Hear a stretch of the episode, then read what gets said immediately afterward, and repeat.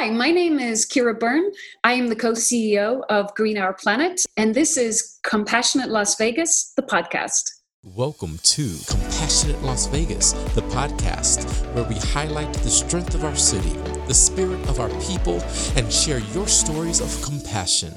Welcome back to Compassionate Las Vegas, the podcast. I'm your host, Will Rucker, and today's episode is near and dear to my heart. I think you are really going to be inspired and just enjoy the conversation today. Before we get into it, I do have a question for you, and that is Have you affirmed the Charter for Compassion? Visit our website, compassionatelv.org, and take a look. Our guests hopefully have inspired you to make the world a more compassionate place to live, work, and play. And by affirming this charter, you make a public declaration that that is your mission too. If you haven't already, be sure to subscribe to this podcast and leave a five star review. Your rating and review helps others to find this podcast and ultimately helps to further our mission to make Las Vegas a more compassionate place to live, work, and play. Now, to today's guest. Ciara Byrne is a documentary filmmaker and entrepreneur who set up and ran a film production company, Lion Television, with offices in LA and New York. During that time, she managed over 60 employees and produced hundreds of films a year for PBS, the Discovery Channel, National Geographic, and the list goes on. A native of Ireland, Ciara has traveled the world and decided it's her mission to leave a positive impact on the planet. She is the co founder and co CEO of Green Our and she is an Obama Fellow. Yes, an Obama Fellow. We are so lucky to have her on the show today. You are going to enjoy the conversation. So, without further ado, let's get into it. Ciara, thank you so much for joining the podcast today. I love your work. I love your mission and the things that you're doing. I was able to hear you speak a few, wow, it's been months now. And I've seen you with the Jameson Fellowship or Fellow. So it's just really a pleasure to have you on the podcast today. I appreciate it. Thank you so much, Will. Absolutely. So, my first question, it's the hardest one, I promise. And it's what I ask every guest. I put in a lot of thought and really tried to make something profound and deep and amazing. And it's simply this Who are you and how do you define compassion? Wow, that is a very deep, profound question. Uh, who am I? Oh, Lord. Okay. Um, I feel like my idea about who I am and who people are in general is very connected to when do they feel alive most. So I feel alive most when I'm outside connected to nature. I feel alive when I'm in the garden with students. I feel alive when I'm helping people get access to fresh food. So I know that I am someone who believes that if I connect people to the planet, it will help feed their mind, bodies, and souls. So that's who I am. And it connects to compassion because I I truly believe that happiness is directly connected to health. And so you you it's difficult to be happy. It's difficult to be joyful if you don't have your health, if you're not healthy. And when I talk about health, I, I, I'm talking about health in a broader sense. I'm talking about healthy mind and feeling you know uh, peace of mind i'm talking about a healthy body filling your body full of good foods and i'm talking about you know getting enough physical activity and movement because that's what our bodies are meant to do so i think um, my sense of compassion and the way I practice compassion is by urging people and making pathways for them to be able to connect to the planet. That is absolutely fantastic. And I love how you say happiness is connected to health because it really, really is. And the connection with that mind body piece is something that comes up on the show quite often. So I love your definition of compassion. How is Green Our Planet employing compassion? Uh, that's a great question. Well, um, Green Our Planet practices compassion through all our work, really. Um, we have different teams. Uh, we have a team of farmers, and the farmers work in the schools, in the school gardens with students. And they teach students science and they teach students gardening. They teach students how to grow healthy food and then our chefs teach the students how to prepare that healthy food into delicious meals. And then we have a hydroponics team who teach students how to grow food indoors. So, in combination, we're providing students different ways of uh, empowering them to grow their own food. And it's, of course, healthy food. And then with our chef team, showing them and their families actually how to uh, prepare the food into delicious meals. It's making the whole seed to table connection for them. And by doing that, like I said, we're empowering people to be healthy. We're taking, helping them take back the power for controlling their food source because too often in certain neighborhoods, there is not access to fresh food there aren't supermarkets with fresh food available. And those neighborhoods deserve to have fresh food, just like everybody. So why not grow your own? And that's what we're saying to students. Hey, let us show you how to grow your own food. And then guess what? We're giving you the power back. We're taking it back from the corporations. Yeah, that's that's beautiful. And you know what? We skipped ahead a little bit because we didn't even talk about what Green Our Planet is. So can you give us a quick overview of what it is you do, how you got started, and the things that you're doing now? Oh, of course. So, uh, Kim MacQuarrie, our co CEO, and my partner in business and life, um, we started Green Our Planet in 2013 here in Southern Nevada.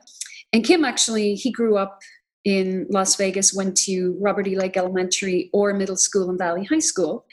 And he never had access to a school garden, but he was super interested in nature and the environment.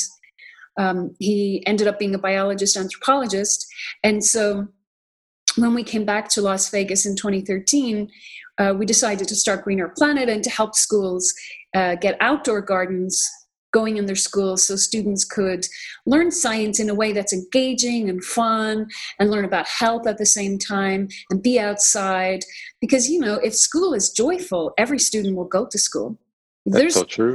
yeah there's no nobody's going to skip school if it's a blast right? So we're of the mind that school should be a blast. Learning should be really fun. And so there's no better way to make learning fun than having kids you know plant food grow the food, uh, do you run the composting system, run farmers markets, all of that stuff is just so much fun. And do the chef demos, cook the food, and so on. So um, we that's when we started, and since 2013, we've built 188 school gardens. We're impacting over 140,000 students, and that makes us one of the largest school garden programs in the United States, which is kind of funny, right? Because we're here, we are in the middle of the Mojave Desert, you know, just off the Las Vegas Strip. We're probably the last place that anybody would expect one of the largest school garden programs to be. So we like that. We like that. We're surprised. I think Las Vegas tends to surprise people in many ways, and this is just one other way that we are surprising people. Um, and the thing I always say, which I think is super important to keep in mind, is that, you know, at Green Our Planet, we have, you know, a fantastic team and they are here to support the schools in every way that we can, from growing their food and the hydroponics and the chef program, farmers markets, the financial literacy, the bankers we work with. But at the end of the day, the people who really implement the program are the teachers. So we train the teachers in the STEM curricula. We train them to be able to go outside once a week with their students and teach the students outside. And so at the end of the day, I think it's a real testament to just how much our teachers and our principals and our school district cares about the students that they have such a huge school garden program. Because having a garden is not easy you know? It's a whole extra thing to take care of. It's you know we always say especially when you get your garden first it's like getting a puppy. You know you go through those really difficult months of training the puppy and and it's the same with the garden. We our team trains the teachers and the students how to grow the food how to run the garden efficiently how to do the chef demos.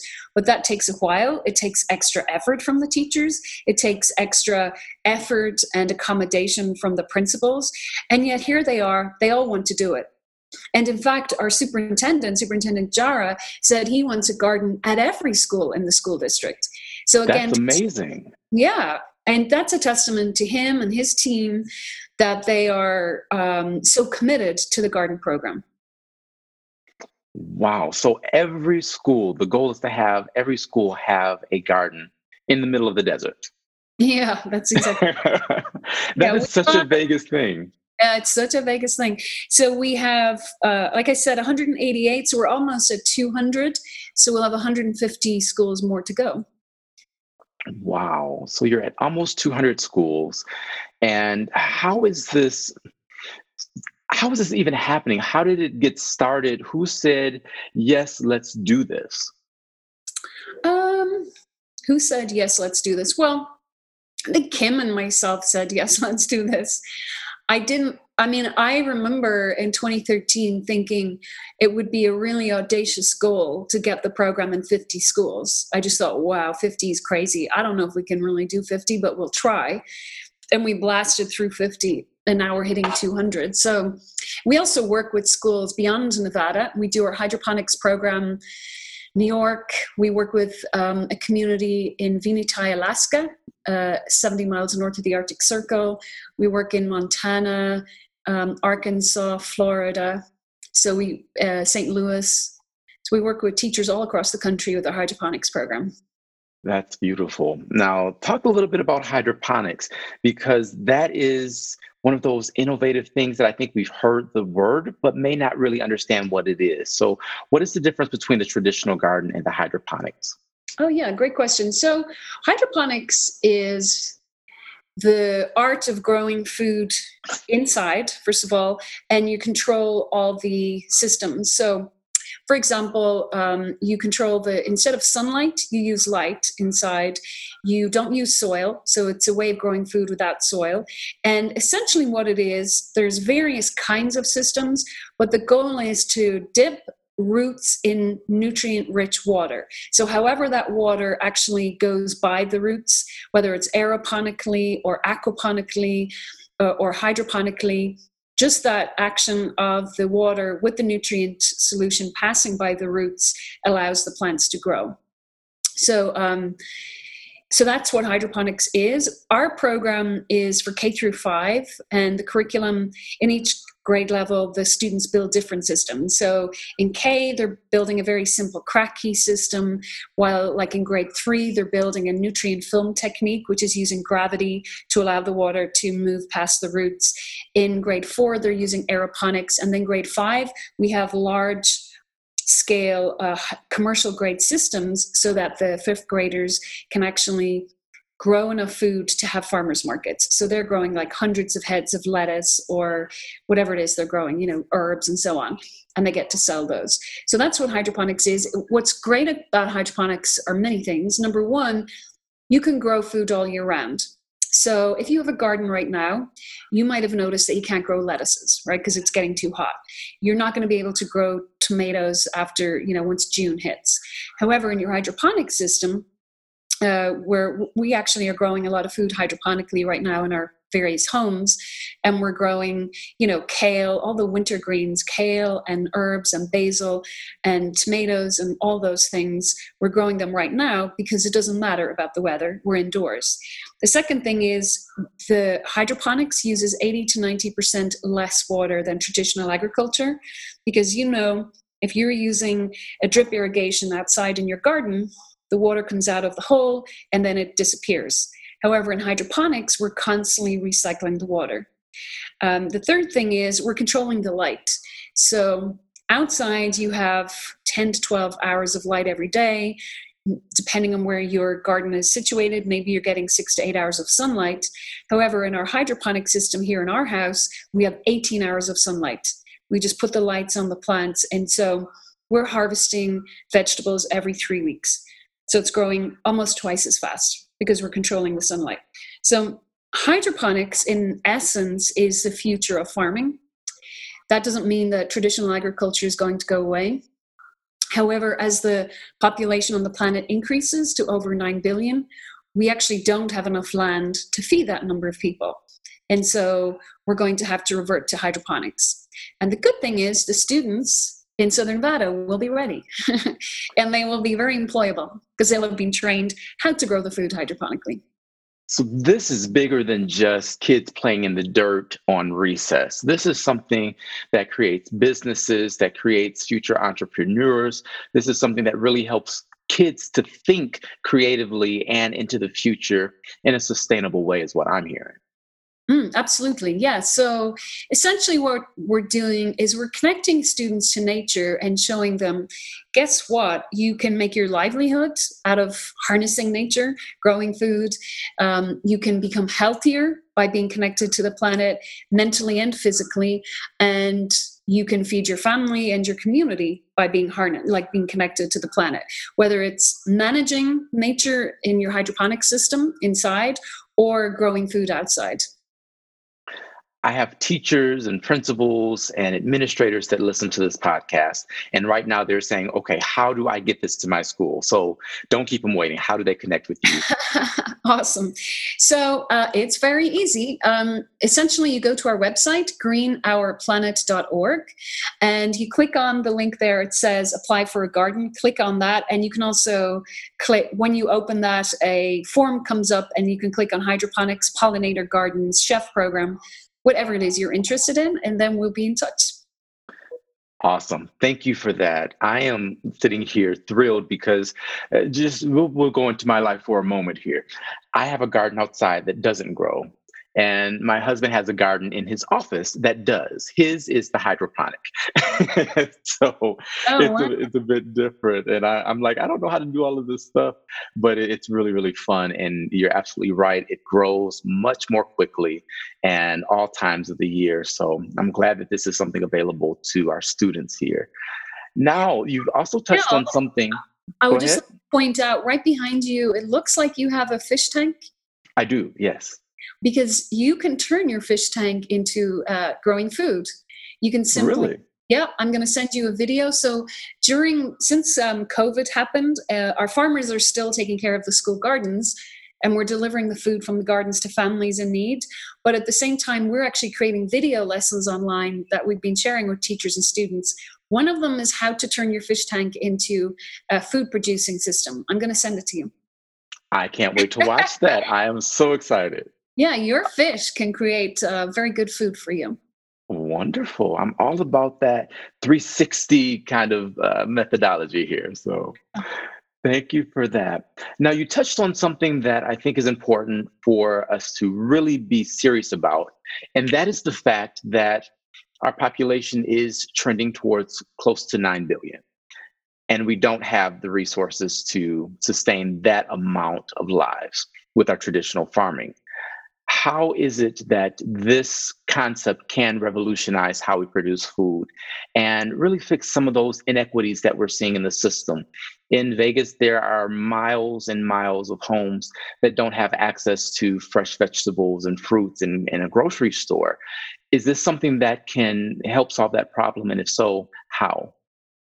Yes, I believe that hydroponics and outdoor gardening can both play a role in helping solve some of the inequities that we see um, with regard to access to fresh food. There are so many communities, like we work with so many schools that are in food deserts. And a food desert is where a school or um, your home is uh, more than two miles away from fresh food, meaning a supermarket. So we work with schools where there are no supermarkets for five miles, six miles. And so when you consider that not everybody in Las Vegas has a car, how do we expect these people to, and these communities to actually get their fresh food? They don't. And so if you if they have access to outdoor space where they can grow food or if they have enough food or enough space indoors where they can actually build hydroponic system they can grow their own food and it's very possible. Right now online if you go online you know you can buy hydroponic systems and some are better than others. We've tested nearly all of them. Um, and what's interesting is, and what we've been doing over the last few weeks since the COVID and the cl- school closures, is we've been teaching students how to build their own hydroponic system. Because all you need are pipes and water and nutrient solution and the seeds, and then you can grow your own food indoors. It's not super complicated. So if you go to our website and you click on Virtual Academy, you'll see there's tons, you can click on hydroponics, you'll see there's a whole bunch of videos there how to build simple hydroponic systems you know in your own house so for example I got this um, tub from the dollar store for a dollar, and it's like about this size. And I just put uh, 18 holes in it, and then I put in little yogurt cartons, and I put seeds in the yogurt cartons, put nutrient solution, and bam, I've got 18 heads of lettuce. Wow! And that's that addresses right. Yeah, that addresses really what we're talking about as food justice. I think that that's something that a lot of people that are more affluent or even just just okay don't really consider because going to get food isn't an issue. But you just gave us for a few dollars fresh lettuce, mm-hmm. 18 head. That's amazing. Mm-hmm. No, exactly. And so and so all we have to do is show the students how to do it right? And once we show them then they can do it no problem. And they they love to, anything where you're building things and doing hands on they really love that and they can experiment. They can maybe try grow. We've only so far grown lettuce in that system but i don't see why you couldn't grow tomatoes green onions try carrots you know? Um, but we can certainly experiment. But certainly greens and herbs you could grow. And you know how expensive herbs are? It's crazy, right? Yes. yes. dollars and you get this tiny little packet of herbs. So you can, you know, grow your basil in your yogurt cup and you keep harvesting it and it just keeps on giving. You just keep harvesting, make your pesto and keep on harvesting. Cilantro, same thing. You know, so um yeah so it's possible for all of us and i think at the heart of why i do what i do is i'm extremely passionate about food justice. I know, I, I think this it's int- it's so interesting being a human, right? So, and I always imagine you know imagine that you've come from outside the milky way galaxy and you're like on a magic carpet and you're flying down and you you hit into our solar system and you go past pluto and there's nothing growing there there's no life there and then you pass by mars and it's all very you know red and dry and dusty and then maybe you nip over to jupiter and there's all these gases and then finally you hit planet earth and this planet earth is just exploding with life and you know animals and humans and trees and the rainforest and you know it, there's so much life on our planet. And this life you know the plant life harnesses the power of the sun through their leaves and then they give us that energy right? By eating the plants we're ingesting sunlight and that's how we operate. We're all operating on sunlight. Even if you eat a burger that's one of the lessons we do If you eat a burger, you're eating sunlight. And why is that? Because the cows ate grass and then we, you know, killed the cows to make the burger. But essentially, at the essence of the burger is grass and sunlight. And so, you know, as this alien on the carpet coming into planet Earth, you know, this alien has got to be amazed at how tremendously rich and amazing our planet is. And it's connecting people to that magic and understanding that the life force on our planet is available for all of us and that we we have access to food. We just need to empower ourselves right? And so that's what i'm really passionate about connecting because this food is so healthy right? It, we just you know building mcdonald's in low income neighborhoods makes me crazy. Why not build community gardens yeah, that's a great point. And I think that that is something that should be on billboards, build community gardens, because it's healthier. And one of the things that I think personally, I won't say causes anxiety, I'll say slight discomfort. Um, no, it actually is something I'm, I'm very serious about, is the fact that here in the United States, more people are dying from obesity and you go across the seas and they're dying from starvation. So it's not that there's a lack of resource, a lack of food. It's a distribution and access issue. And I think food justice really, really speaks to that. Yeah, no, I agree with you. And that's a really good point, Will, about obesity. You know, in many ways, when you look into obesity, it's uh, connected to starvation in that you know the the food that you eat as a human and you might ingest and you end up being obese is not necessarily nutritionally dense so you can eat a lot of food and you might feel full and sated but it's not nutritionally dense food. So it's not giving you the vitamins and the minerals that your body needs to be healthy.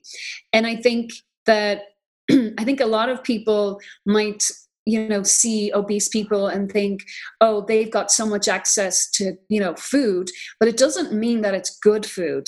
And i think it's very important that we make that distinction because being obese is just as challenging as starving right? Because being obese you it's impossible to be happy, right? Because you're struggling to get around, you're struggling with your life, and likely you don't have the right vitamins and minerals, which is why your body's not processing food properly to be healthy. And if you're not healthy, you know, you're it's difficult to be happy and joyful. And that's what we're here for, right? As humans, we should be here to have a blast on the planet. There's so much fun to be had. but yes, it's not is. fun if you don't have access to fresh food. Yeah, and that's that healthy happy connection you you mentioned earlier for sure. And thank you so much for bringing up that great point about the nutrition piece because you're absolutely right. Even those that may appear to be well fed may not be at least with the nutrition aspect. So that is so important for everyone to understand. Thank you for bringing that up. Yeah. Yeah it's interesting because I, I work with three square the food bank and um, they are they fully support our gardens and you know, one of the main reasons is they explained to me that sometimes in their effort to get food to people, they don't always have the healthiest food, right? Sometimes it's canned and whatnot, and it can have certain amount of vitamins and minerals and stuff, but they, they totally understand that they're often missing the fresh food component and that their goal overall is not just feeding people, it's feeding people nutritionally dense foods. And so they like for example i think i mentioned and i sent you the film about um, the, the, right now our farmers are harvesting food from the school gardens and they're delivering it to um, honey salt and Graffiti Bao and uh, Ca- cafe jolt. And the, the, the food is being made into healthy meals that are distributed to families in need. And so that addition of the healthy food from the gardens, which has been grown by students, is uh, critical, right? So it's not enough to to just give people who don't have enough food canned food. They deserve healthy, delicious food that will nourish them. Has there been thought to partnerships like you're doing with the school now with providing those those tubs for the lettuce for homes. So it's part of their pickup where they do get the cans and the box foods, maybe getting seed packets and nutrients.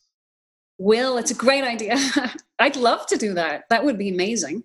Yeah, I mean, if we got a grant and we're able to buy thousands of those, which wouldn't cost much money, right? It's a few dollars to build those hydroponic systems. We could absolutely give them out you know where the families are picking up food and then they can just look at the video to to figure out how to grow the food and then hey presto they'd be off We'll have We're to ready. talk about that after the show. I'm, I'm, ready to get my grant writing done here. So oh, I love that. If anybody's so, listening to this podcast, get in touch right. with Bill. Yes. He will let me know. So I've got a big word for you. Okay. Obama. Oh, okay. Let's talk about it. Uh, okay. Um, well, I have to admit that it is the honor of my life to be an Obama Fellow. I the first president I got to vote for in the United States, as you know, I'm from Ireland originally. I became an American citizen in 2006. And how amazing the first president I got to vote for was President Obama. And I was so excited that I helped, you know, was part of the the uh, masses that helped put President Obama, the first African American president for the United States, that I helped put him there. And then to actually now get to meet him and his amazing wife, Michelle Obama, and to work with them and to have them support our work has been extraordinary. And um, we had a Zoom call with President Obama recently where, I mean, he's just so amazing, like so nice that he would even think, oh, you know, I better have a Zoom call with my fellows and give them a pep talk, you know, with COVID happening. And he was just extraordinary. It was it was amazing, you know, to hear him give us guidance and at the same time encouragement and you know, I, I'm excited. It was interesting. One of the things he said, which I'm really excited about, was, you know, we talked about this idea that, you know, when really big things like COVID and the pandemic happen, like the um, the Great Depression or the Great Recession, there are moments in time when the whole system is shaken and where people get to see the real inequities you know where we get to see who's really suffering. Like um, communities of color have much higher uh, death rate um, where um, you know looking at who's working on the front lines looking at who has access to healthcare those things are really stark right now. And we're all hoping that the right people see that right and start to fix those systems. And he said to us we have to be part of that right? The fellows all of us all of all of us working in our communities to make our communities better. But it's an opportunity because after uh, these big shakeups like this, the world can be different. It's not as stuck, it's not as stultified. People are more willing and open to really galvanizing and changing things and making things better. So it's a great moment in time to, to cre- help create change. And one of the things he said about creating that change, because we were like, well, how? How are we going to do it? How can yeah. we as fellows really help make this impact? And he was very clear that one of the key uh, elements or one of the key tools right now to use is storytelling. And he said, you know, different people with different perspectives on what's happening are going to tell the story. And we have to, as fellows and you know others in our community we have to show that we have to be really clear look at these inequities right now look at the people who are dying because it's grim right we're going to face another 50,000 people are going to die in the next 2 months that's like almost as many in the whole entire Vietnam War. In you know, 58,000 people died in the Vietnam War over 10 years, 58 Amer- Americans. And here we are in two months, we're going to le- lose another 50,000 Americans. And who yeah. are they? And what is their story? And how could we have prevented that? And why don't we have healthcare for all? You know? Right. When you look at what happened in Germany, they also had a very high uh, rate of infections, but they had a much lower death rate. And why? Because everybody in Germany has access to healthcare. So I think these extraordinary times allow us to see really clearly the inequities and let's build a better world. I'm excited about that. That's what gives me hope. When I get up in the morning and I'm sitting at my desk, I'm like, yes, you know, this is our moment. This is the moment for all of us to come together and create a better America. I'm really excited about that. Me too. And one of the things that I always just kind of throw out to people when I meet them, well, I don't meet them on the street as much now, but I always ask is how do you reimagine Vegas? What what does the Vegas of the future look like for you? So I'll ask you that question. How do you reimagine Vegas? gardens, gardens everywhere. How am I not surprised on that, right? gardens on rooftop, gar- community gardens in all neighborhoods. Um, people everywhere growing their own food, having farmers markets, not being as reliant on bringing in food from other places and feeling empowered by that and feeling excited by it and sharing recipes and people from different cultures sharing the different kinds of food and recipes that they enjoy that come from their countries. And i think that's i think I think food is so powerful, and that when we sit down and break bread with people, that we establish different kinds of relationships than if we're just you know talking to them in a meeting but actually breaking their bread and sharing you know nutritious meal with somebody creates a whole other level of connection. And i think building those connections through healthy sustainable gardening is very powerful. Wonderful. I, I, absolutely agree. And um, just for clarification for the listening audience, I'm social distancing. It's not that I'm not talking to people anymore. Fair well, mm. I've got one more question for you before we wrap up today. And that is what compassionate practices can people begin to employ right now, given the information you've shared with us today? Okay, so I believe that the number one thing for all of us to do, and I'm doing this at the moment and find it very helpful, is meditating. And I feel that you know, we all know there's a lot of suffering happening as a result of COVID 19. There are many people who are in situations that are very uncomfortable. Uh, they don't have enough food, uh, there's violence in the home, um, they've lost their jobs. So, so many people are facing so many challenges.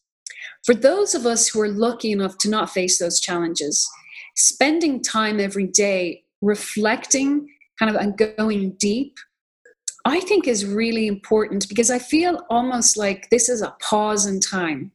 For a moment in time, the world's not going to be crazy and frenetic. And what does that mean to me as a human? And also thinking, you know, I personally feel frustrated. I'm not able to help more people who are struggling and suffering. And so I send them powerful, prayerful thoughts. And I I'm with them for a few moments every day and uh, in my heart. And I feel like if we all do that, I think that could be very powerful. And then also for ourselves, like healing ourselves, reflecting and reflecting on what have we gained as a result of COVID time with family, time to make healthy food, time to grow things, um, time to be with each other. And then what we've lost and then just reflecting and making sure that we don't just blast through this moment in time without thinking.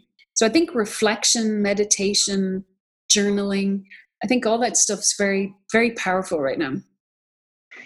Absolutely. I think that's something that we can definitely carry with us. Being with people in our hearts. I love how you put that because of course with the distance it is hard for a lot of people uh, especially our kids right now so used to being with their friends and they don't have those outlets. But knowing that they can hold those relationships in that space in their heart and in their mind i think is a great compassionate practice. So thank you for sharing that. Yeah. Thank you.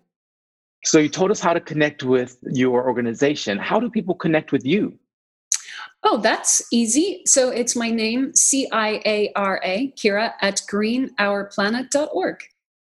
Perfect. Awesome. Yes. So if you guys have any questions, you know, feel free to check the website first and then reach out to Ciara. So I want to thank you again for being on the show today. You are truly a light in this world, and the work that you are doing is so vital and so inspirational. Thank you for all that you've done in the past and that you will continue to do. Our planet truly will be more green, literally, because of your work, and you'll sustain our species for eons to come because of your your work in this time. So thank you. Thank you, Will. It's been a pleasure. I've really enjoyed chatting with you. This has been Compassionate Las Vegas, the podcast. Thank you for listening. This episode was made possible by the Jameson Foundation in partnership with the Moonridge Group. There are so many incredible things happening in our world today, and so many people have inspirational stories to share. So if you are one of those people, this is your platform. Email me at will at winningwithwill. Just use the subject line compassionate LV and let me know your story.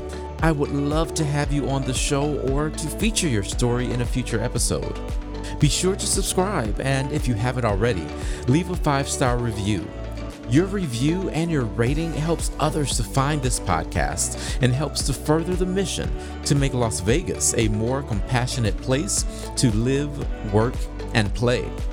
Today, Ciara gave us such hope, such inspiration. She encouraged us to practice meditation, to reflect, to hold people in our hearts. What are your practices of compassion? I would love to hear them and to share them on the show. In case you didn't know, Compassionate Las Vegas, the podcast, is now on YouTube. If you want to not only hear these awesome stories, but see our incredible guests, subscribe to the visual podcast on YouTube. Just search Compassionate LV Podcast with Will Rucker, and the channel will pop right up. Love and compassion aren't luxuries, they are necessities. Live the golden rule and treat others the way you would want to be treated. Together, we can make a difference. Together, we will make the world a more compassionate place. Know that you are not just a drop in the ocean, you are the entire ocean in a drop. Be well, my friends, and we will meet again on the next episode of Compassionate Las Vegas, the podcast.